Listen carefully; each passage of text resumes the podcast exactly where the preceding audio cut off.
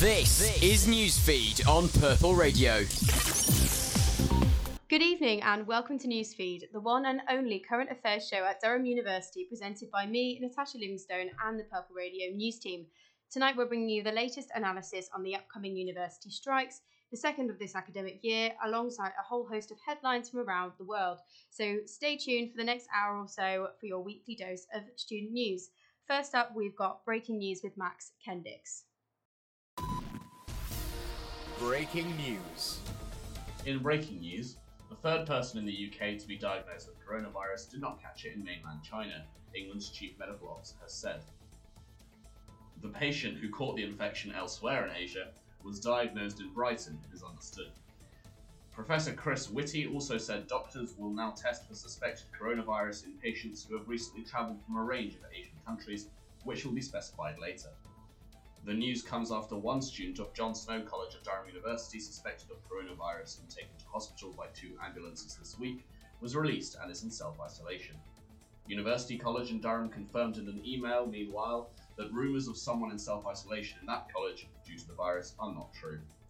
In related news, calls to shut Hong Kong's border with mainland China have intensified as everyone entering Hong Kong from mainland China will be quarantined for 14 days.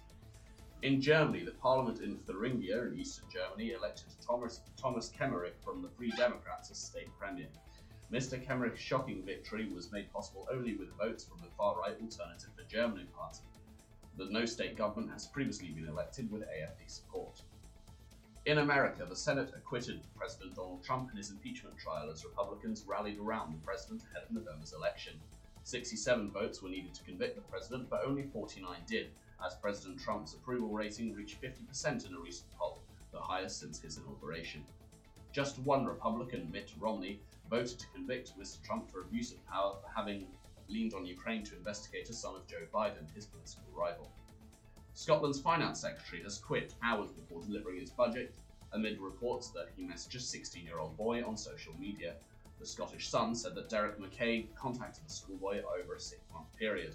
Mr. Mackay said he had behaved foolishly and took full responsibility for his actions. He also apologised unreservedly to the boy and his family. First Minister Nicola Sturgeon said she did not know about Mr. Mackay's behaviour until Wednesday evening and is not aware of any further allegations against him. In a statement to the Scottish Parliament, she confirmed that he has been suspended by the SNP while further investigations are carried out. Thanks for that, Max. Next up, we've got the international headlines with Francesca Halliwell. International.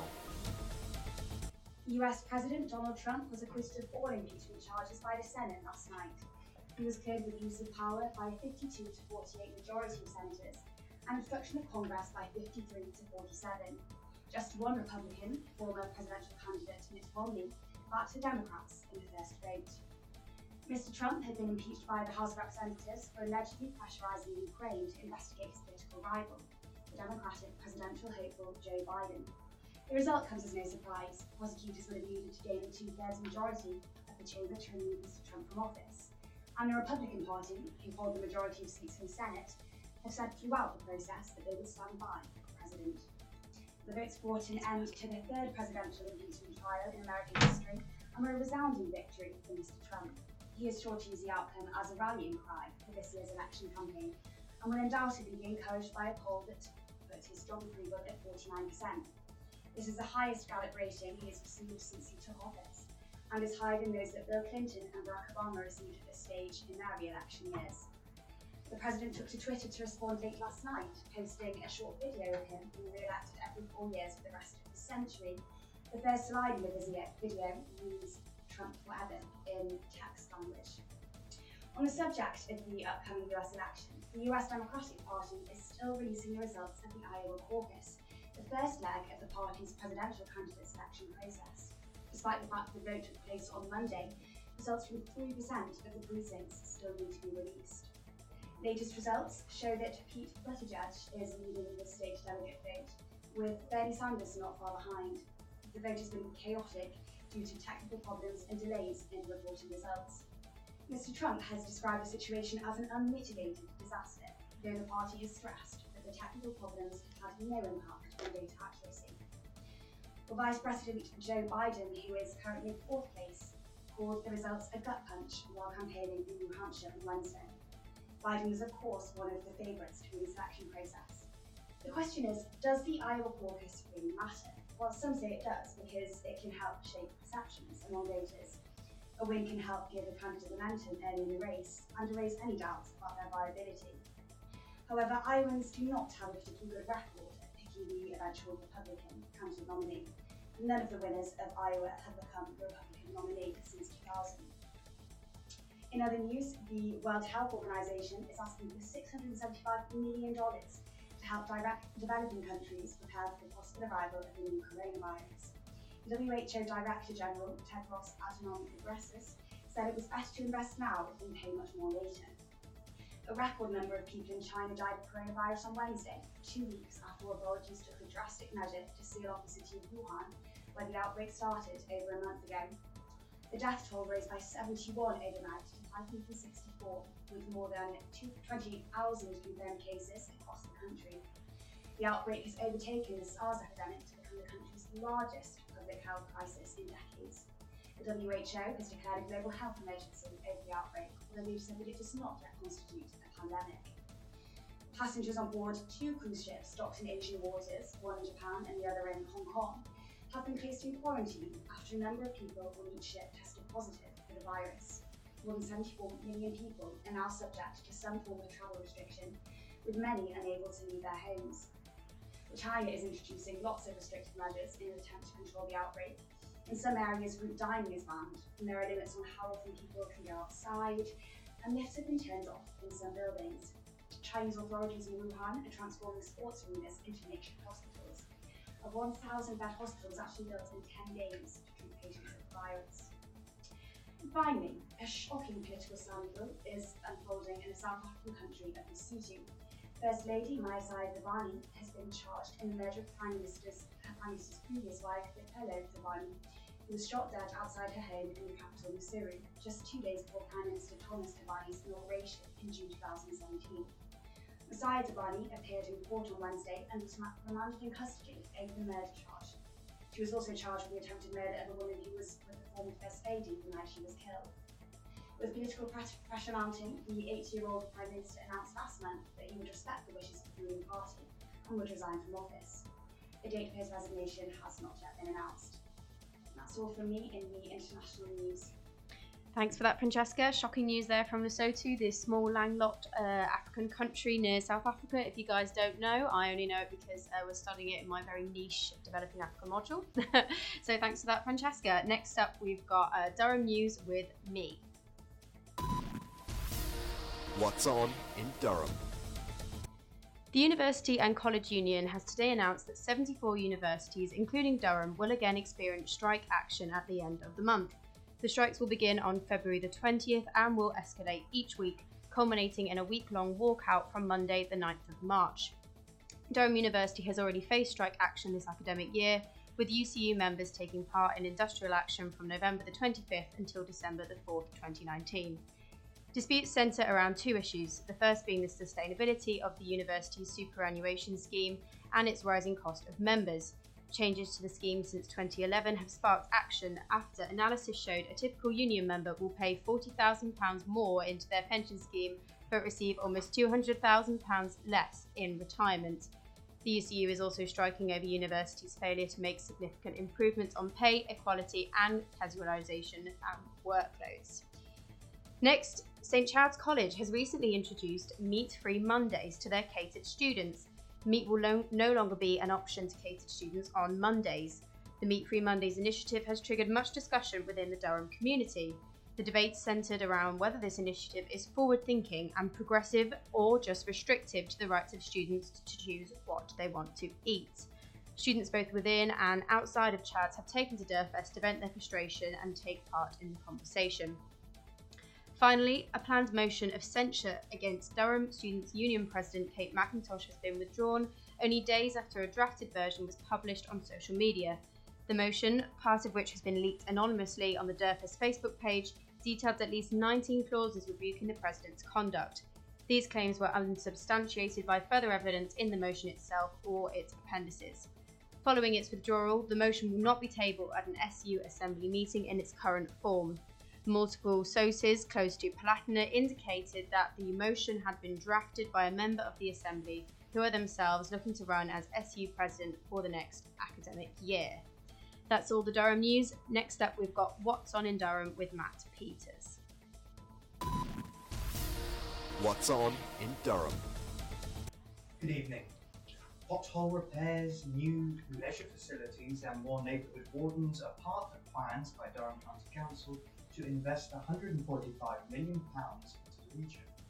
Over the next two years, the council is planning to spend an additional £31 million of revenue spending, with more money available for roads, fighting climate change, sprucing up communities, and deploying more neighbourhood wardens. There will also be investment in leisure facilities, school, and spending on highways and major transport schemes, totaling £104 million, and an extra 10 million will be spent on towns and villages across the region. The Chronicle Live has broken down some of the key areas the council is planning to invest in to help demonstrate the plans being made for County Durham. Here are a couple of highlights. Four new multidisciplinary neighbourhood teams will be set up to focus on sprucing up communities, and 11 neighbourhood wardens will be recruited to tackle antisocial behaviour, totalling £5 million. The scheme aims to build on the success of initiatives such as In Bloom and Operation Spruce Up, which won the Keep Britain Tidy Award, as well as focusing on community safety. The council will also invest £3 million in its efforts to tackle climate change, which it says will be used to secure the support of private and public sector organisations and is in addition to the investment set out in the council's climate change plan. Investment will include planting 10,000 trees to offset carbon emissions. And now for a heartwarming update which follows on from the story of the finding of a kitten who had been dumped and left in a bin in County Durham. At the end of last year, a 10 week old kitten was miraculously rescued after being dumped in an industrial bin. The cold and frightened kitten was found in a bin in an alley on Providence Road on December the 20th when her cries were heard by a passerby, Shane Lynn. Shane Lynn took the kitten to the RSPCA Cat Rehoming Hub in Darlington, where she was cared for by one of its volunteer cat fosterers and renamed Luna. Since then, the lucky kitten has made huge progress and is showing her playful side after finding a new home. Pauline Irwin, who lives near Stanley with her husband Phil and daughters Jessica and Grace, got in touch with the RSPCA after hearing about the kitten's story. She said, We saw her picture in the paper and fell in love. We just had to offer her a home here forever after all she'd been through. Luna became the 500th cat to be adopted by the Cat Hub since it opened in the Northeast in April 2018. RSPCA Cat Hub rehoming coordinator Sophie Morin Barker said, Pauline and her family were the first to see Luna after Christmas reserved her straight away. A spring celebration, Indian style, will be bringing colour to Durham the return of the popular powder throwing ceremony. The event at the Oriental Museum on March 14th will be a central part in the Holi Festival taking place in the city.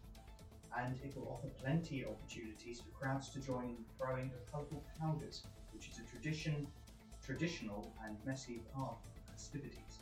Its history is said to have related to the god Krishna, who, as a youngster, despaired over having blue skin until his mother encouraged him to playfully throw multicolour powders over others so that everyone looked the same. The version at Durham University's Oriental Museum will make use of harmless, environmentally friendly powder which is kind to skin. And finally, a planned city centre bar has had its application to stay open as late as 2.30am over the weekend rejected.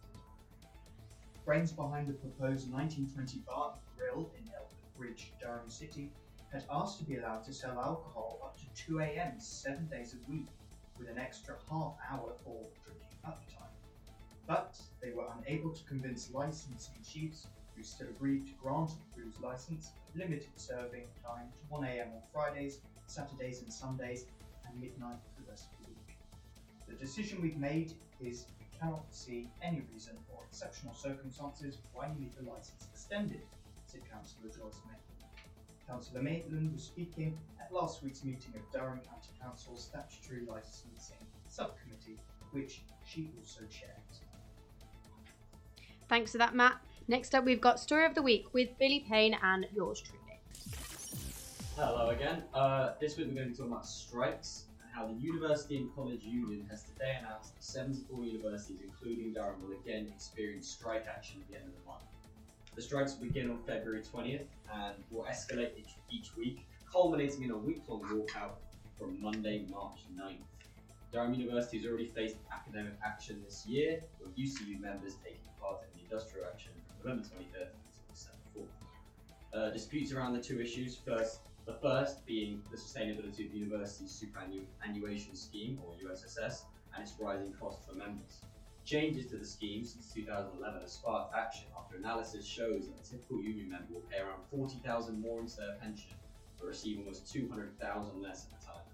The UCU is also striking under, over the university's failure to make significant improvements on pay, quality, causalisation, and workloads. The union also warned it would ballot members after this wave of strikes if disputes could not be resolved to ensure branches could take action at the end of the academic year. Strike mandates are only legally valid for six months, so branches willing to walk out in November would need to secure a fresh mandate to continue to take action after April. The full strike dates are week one, uh, Thursday 20th and 21st of February, so Thursday, Friday that is. Week two is Monday, Tuesday, and Thursday of the 24th, the 25th, and the 26th. Week three is the second, the third, the fourth, and the fifth of March. And week four is the 9th, the 10th, the 11th, the 12th, and 13th of March. UCU General Secretary Jo Grady said we have seen more members back strikes since the winter walked out, walkouts, and this next wave of action will affect even more universities and students. If universities want to avoid further disruption, they need to deal with the rising pension costs and address the problem of pay and conditions. Okay, some questions. Go Why for is this happening again? I guess because the university just hasn't acted. I know they're having discussions, aren't they? And I think the discussions are still ongoing, but clearly um, the unions are not happy with the university's actions. Did any has anything happened since the last one? Did they do anything? Was there any action from the last one, the? I think they've just had more meetings. I think that's the thing. They've they've just got the university to the table. There were promising discussions, but um, yeah, no. I think no tangible improvements have been secured. What can we do now? What's the difference? What is this? What what will make this be the last one? Not not the last one. Probably won't be. But what will make this on the progress to being the last one? What do you I- think people could do? I guess I mean what they say that students should do is you know every single student should write to the chancellor um, about how upset they are about this and how they want the university to act. Um, I guess if he got you know millions of emails, maybe then he would listen. I don't know. Do you think it's effective? Strike action. Strike action and this partic- these kind of strike actions like this is different to the last one. The last one was just two straight weeks. This one is This is more big. of a sustained effort. Well, what my um, one of my lecturers was saying is that this one is hopefully more of a threat, so that it won't have to happen, and that just because it's threatening to be so long and like all-encompassing, just the fact that they're organising to do it will bring the university to agree. That's I think why it's more radical this time. Is this confirmed? So this is happening, right? This isn't. This is com- this is happening this is unless happening. the university are so pressured by the threat of the strikes that they come to an agreement before the dates mentioned in two weeks. in two weeks, which seems very unlikely considering all the time that's passed. They might stop it early-ish. Yeah, they maybe they could come to an agreement within the sort of yeah first or second Four week. Weeks, four weeks. It's quite long. Considering that our terms are what nine weeks, That's Four- like half. yeah, it's almost half of the term. And for someone like me, who my dissertation is in on the 19th of March, this is really not good timing. so yeah, I think you know, it's really I think it's students is really difficult because obviously you appreciate that it's the university that is you know the cause, but then it's undeniable that it's the students that face the brunt of it. Yeah, and I was asking my next question is, do you think there should be any form of compensation or whatever for students? Yeah, I, de- I definitely think there should be, and I agree with the argument that um, if there was a sort of legal framework agreed where the university had to provide financial compensation to students, that would actually make strike action even more effective because then they would also be losing money as well as just you know annoying their students. So yeah, it's a it would make strike action more effective and we would obviously get financial compensation. Though I would say that obviously financial compensation would be great, but my dissertation will still suffer financially Yeah. compensated or not. then it's like you can't really, you know, money isn't equivalent to like advice essentially because you can you can you get the money back and that might be a good thing, but equally there are still going to be issues. And how are we going to calculate? Are we going to calculate my loss of earnings that if I do terrible in my, you know, that I can put that down to strikes and then, you know, maybe not getting onto a grad scheme or something because of the impact of strike action? You know, how how do you measure financial compensation? I guess that's why it's not been implemented so uh, far. Is there any? Is there any? Is there anything positive that's coming out of this? Do you reckon? I mean, it's good that they're taking out, and I completely agree with the reasons that I couldn't agree more. Like, it's good reasons to strike. It's completely valid reasons to strike. But, and I don't think the and the issue, the thing I get annoyed at with is that when you take when people get annoyed at the lecturers, and I'm like, it's not their, they're the, they are very much the victims as much as Yeah. we are. It's just in a different way.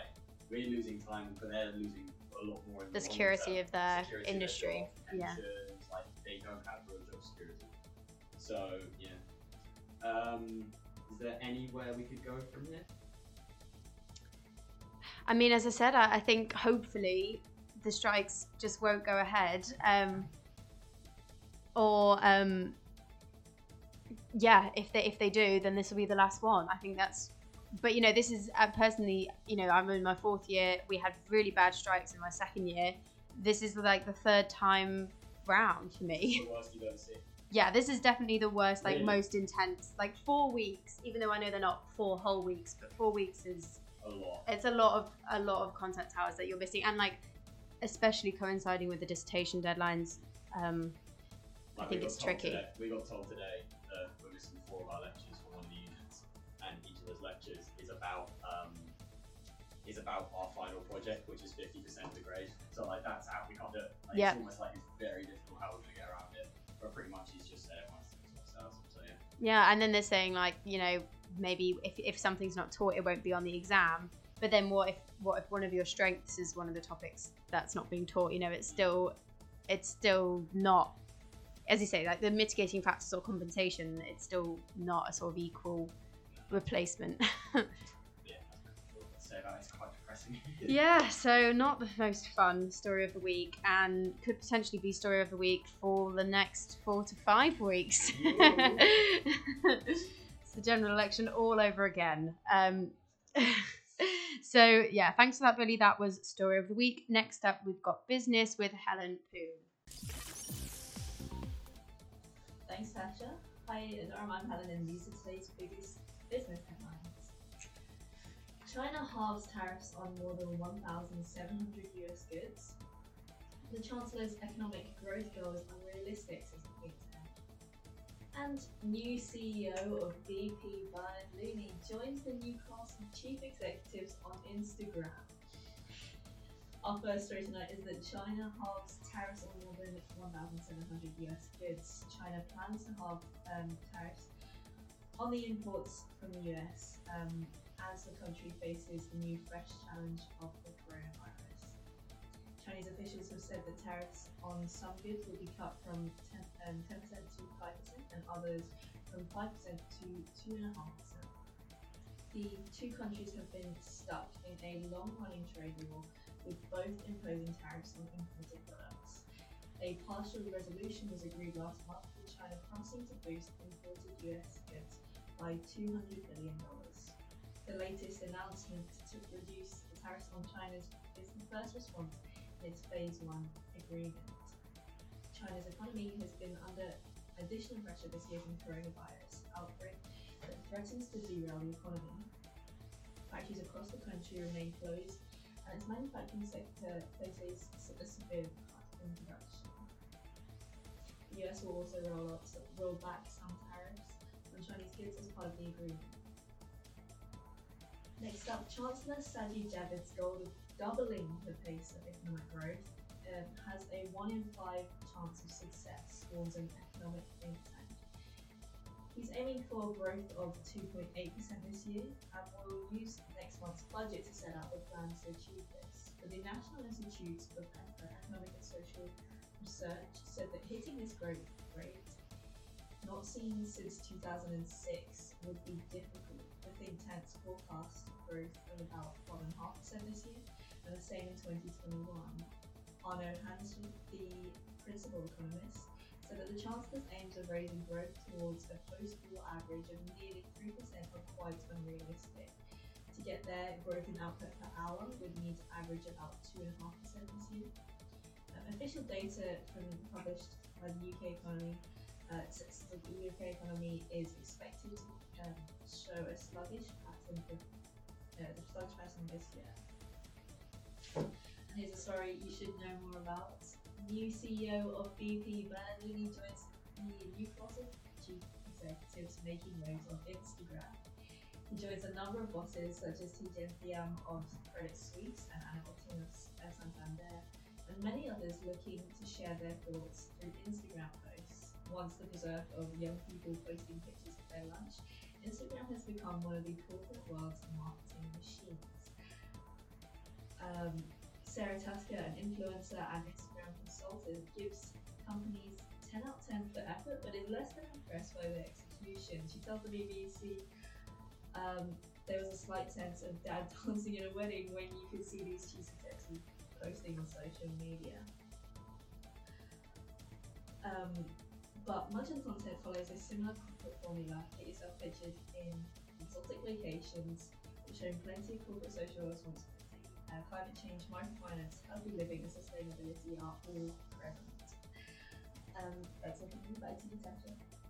Thanks for that, Helen. Next up, we've got entertainment with Billy Payne. Entertainment. Hello again. Um, sad news to begin with, of course, it's me. Um, Kirk Douglas, uh, father Michael Douglas and famous actor in his own right, has been remembered as an unforgettable actor and film icon following his death at the age of 103. His daughter-in-law, Catherine Zeta-Jones, led the tribute, writing, "To my darling Kirk, I shall love you for the rest of my life. I miss you already." Tributes also came from director Steven Spielberg, Star Wars actor Mark Hamill, and Breaking Bad star Bryan Cranston. Douglas, who played the title role in the 1960 classic Spartacus, enjoyed a career that spanned seven decades. Spielberg told Douglas, uh, Spielberg said, Douglas left behind a breathtaking body of work. He told the Hollywood Reporter, Kirk retained his movie star charisma right to the end of his wonderful life, and I am honoured to be a small part of his last 45 years. Jamie Lee Curtis, whose father Tony was also in Spartacus, declared, He loved you as the world loved you. Your passion, talent, politics, family, art, strength, everything. Some slightly lighter news, the BAFTAs happened. Uh, interesting result, 1917 killed it. Uh, best film went to 1917. Best actress was Renee Zellweger for Judy. Uh, best actor was Joaquin Phoenix for Joker, who gave a very interesting speech about racism and how systemic racism is a big part of Hollywood and how he is part of the problem. Uh, best casting goes to Joker again. Best director 1917 Sam Mendes, and a big one for me because he was in a show featured around where I live, on the streets where I live. Uh, Michael Ward, who won EE's Rising Star Award, particularly for his role in Top Boy, Top Boy, which was I love Top Boy. so good, so good. Makes me cry sometimes, but big fan. Kid, two kids in the below me were in it. Really? Yeah, his little brothers.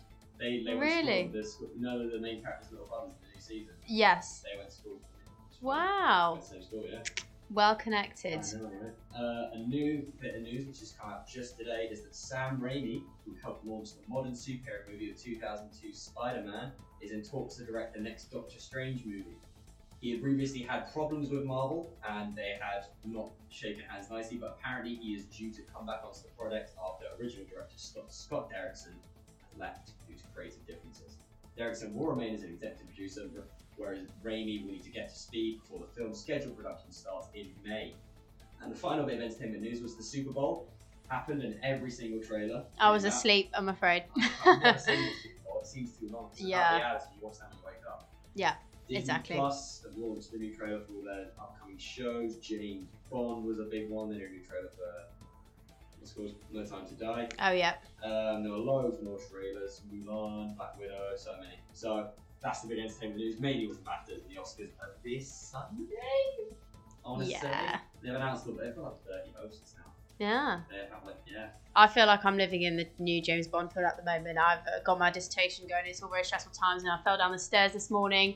I cut my hands, and I was like, you know what? I don't have time to die. I, No I time to literally die. need No to rewrite my dissertation. entertainment news. I was, I got a bit of entertainment news for you. Um, have you seen Taylor Swift's um, new documentary on Netflix? I've not seen it. So I, good. Yeah, well, I wasn't going to watch it. Um, I just thought, you know, I'm not a massive Taylor Swift fan, um, but you know, I was sitting in my seminar, uh, and everyone was like, basically, it's just a sort of, it's sort of about Taylor Swift's feminist journey, being a woman in the um, music industry, and so it was, yeah, I would say very insightful because she was told basically until about three years ago that she was never meant to get involved in politics. Her message was basically strongly controlled by male managers. Um, and now she's sort of turned her back on all of that, and it's She's really interesting. at Yeah. It was also I read I saw about it. It wasn't that whole thing that she was told very early that she's too skinny to be a musician, too, too skinny to be in the public eye, be like a pop star. Yep, yep. She talked that was a loads of things about body That was the big issues. thing I saw about it, Yeah. she was told that she was too skinny. Yeah, Yeah. And then it was basically her bosses when she said she was going to come out um, in support of the Democratic nominee in Tennessee, where she's from. Um, that her bosses were, yeah, She was like Pete Cali girl. Yeah, Pete no, no. She has country, I guess. But um, anyway, and then her bosses were basically like, "Do you know what? You've just come to me with an idea to halve the audience at your next tour." That's what they said to her. Yeah. And I then, that, that happens a lot. Like that's why that's why a lot of people are very quiet. A lot of like a lot of celebs aren't because people can kind of guess. yeah, I think you probably like uh, most of Hollywood leans left. I'd say, or most of like the Hollywood lean, leans left.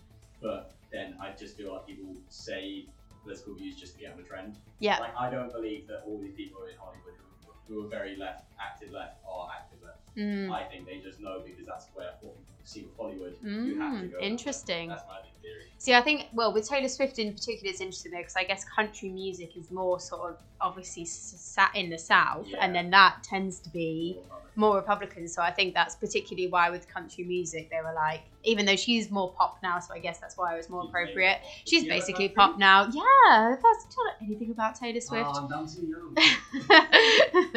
yeah, she basically started in country, um, and then now I think there's still a bit of country, but basically she's pop. She's pop, yeah. everything I've heard is pure pop. Exactly. So I think that's why she got away with it, basically. But um, yes, that's my entertainment entertainment got a lot of music. Go for it. Go for Got a lot of trending. trending news. Uh, big one today, and this is lovely. I'm going to start off on a nice one. Hashtag time to talk day. Mental health day. Lovely stuff. Getting a good message out there. Everyone's. It's like all the training news is like nothing compared to how much that's trending. Lovely thing to do. Good. see. Good people stuff. Maybe shouldn't be a day. Just always do it. Yeah. Good thing to do. Get out there, have a conversation. Nothing wrong with it. That's just a nice little wholesome. There- there we It's go. unusual for me. It's usually very depressing. Here we are on a Uh, talk show, everyone. It's time to talk. we talk enough. That's right. uh, number two is hashtag five things I love about the BBC. Not gone down well. It's- Oh. It's, mixed. Like, one Is this because of the um, post someone did about um, Netflix and the comparing the yeah, I prices? saw that. I don't. I'm assuming it might have started from that. Mm. I didn't think about that, but I did see that post, and that's been blowing up. It's like it's like both of them, like Amazon Prime and Netflix, had a bit more. Yeah, so in case anyone who's listening hasn't heard, it was basically the two prices of um, Amazon Prime and Netflix, and they were both smaller um, prices than the um, I what's it? think combined, Yeah, they're less than the BBC. than the BBC. But then obviously the pushback from that is that the BBC offers so many services, which is why the license fee is what it is. But yeah, anyway, essentially that's linked to this. There, the like here's the three tweets I took. Nothing, nothing, nothing, nothing, nothing. First one I saw. Oh dear. Number two was nothing, nothing, nothing, nothing. Attenborough. Fair. Fair. I'll we take- love I'll- Attenborough. you know what? He's worth the license fee. And then it was Doctor Who. Nothing, nothing, nothing. No ads. That's Wow. also very fair. Yeah. But yeah, those I can see. But what about news? I mean, that's News. not nothing. Objective news is not nothing. But then they've, you know, they've been in so much controversy recently, haven't they? About The, the impartial. That was the election. I feel that's kind of calm down now. yeah, but then who was it? There was a basketball player last week. They got him. Conf- he died, and he got confused. They Oh, did yeah, another and image, they did an MP and they did it again. Yeah, they've, They they've got two black MPs mixed up. yeah. That's one yesterday with a woman in Parliament where, who had her shoulder out. Have you seen that? No. There was an MP talking, and she was wearing a like a shirt, but like her shoulder was out, right? And it caused like a war online. I was like, worse things happening. Saying in it's that inappropriate? House. Saying it was inappropriate for an MP. I'm like, Oh lord. there's worse things happening in that house. Yeah, there really are. I mean, what's it called? Filibustering. Filibuster. That's a, That is that is that's the worst Yeah, thing. that's American. thing. Do we do as well? yes. Yeah. But it's America. They'll for like 12 hours straight. Yeah. I'm not sure it's 12 hours, but they've definitely done it to avoid certain political topics. So no nudity involved, but I think filibustering is worse than having your shoulder out. I, I'm gonna say. Purple radio deems. that is our line. uh, I've got the American news. Americans going crazy because that Pete guy, Pete, I can't say his last name. The, the one who's the Democrat leader, Pete Buttigieg. Sure. I'll go with it. So basically, there was that Iowa caucus thing, yes. and everyone thought Biden or Bernie were going to win it by far. They didn't even. This guy just like killed it. He's mayor. And did he win? He won. Because yeah, I remember it was delayed, wasn't it? The result It was, was delayed. He- Yeah. He, he doesn't want it. Mayor Right. He's it's interesting because he's he's got a lot of he's the first potentially gay. Oh he's wow. Gay, ex-military. Interesting. Interesting combination. Not never been in Congress. He's been a mayor. He was a mayor. Mm. He's never been in like Congress or the Senate. So he's a very different take to what America is. It's a very interesting one, and I I can see why he's won because this Iowa caucus is very like the most left wing, or like the Mm. most like pro- like stereotypically like progressive liberal view is this like this Iowa caucus. So I can see why he's won. But it, last time this happened, where like the person who wasn't the front runner had it was Obama because he was not the front runner Mm. when he ran. Mm. He won the Iowa caucus, and everyone started to support him after that. So this could be a new wave of this guy. Because isn't it normally since like yeah the 19 I want to say 19 late 1980s that whoever wins this caucus then normally goes on to win. It's more the second ones because there's a thing called like Super Tuesday, which is where Mm. all the states do it at once. That whenever that Sounds happens, so fun. that will be when it is. Right. That'll be when you'll know pretty much. Okay. That's like when Hillary won it, and that's when Bernie kind Mm. died out there. But we'll see what happens here. Have you seen Nancy Pelosi ripping up the speech? Yes. That was amazing. That was savage. That was. I don't know how she. Like. She was just angry, wasn't she? Regardless of your political views, that was incredible. Yeah. I Like, mean, she just looked at. She was like looking at him as well. I was like, what? So what did he do? Did he make fun of her or something? I'm re- I'm really not sure. I I, I was hoping you were going to explain it because I saw it on. I think on social media to like talk about. I think it was about the impeachment. Think it was about the impeachment because he said Mm. like because he's not impeached. That was the Yes. There's also news. Yeah, We've he's not mentioned impeached. everyone. Not. Trump's still here, guys. new- Is that really new? Like, No. It'd be news if he wasn't. Not shocked, but disappointed. Still disappointed. Yeah. Though we are neutral. Yeah. They're technically we're actually a podcast now, That so. We're off. We're off the We're off the broadcast. limit. I know we are. Very happy with that. yeah. Um, There's uh, I've, I've, I've got the one two here. Final two things. Nice, bad one and a nice one. okay. Well, not nice, like funny-ish one. Just which one you're Bad one first. We'll Bad end on a high. Got you. Derek Mackay, who is a Scottish financial uh, eco- economic minister, Household Uh, name, obviously. yeah, has had to resign because he messaged the 16-year-old boy 270 times. And Right. called the act foolish. So he is number three on. Each 270 Each messages 270. were very foolish. No, no, no, it's not 270 messages. It's 270 times he started. oh, Like, right. I mean, I'm speechless. 270. So that's wow. that's the bad one. But now we're going to talk about the KFC Pizza Hut thing. Oh, Have the gravy. The gra- Yes, I have. Hot chicken. Is that one of them? I don't know. I know that obviously there's not a McDonald's, but maybe surely we can get a bus somewhere Well, we can work it. because don't I have gra- I gravy, cheese chips, and gravy are just Incredible. the dream. to.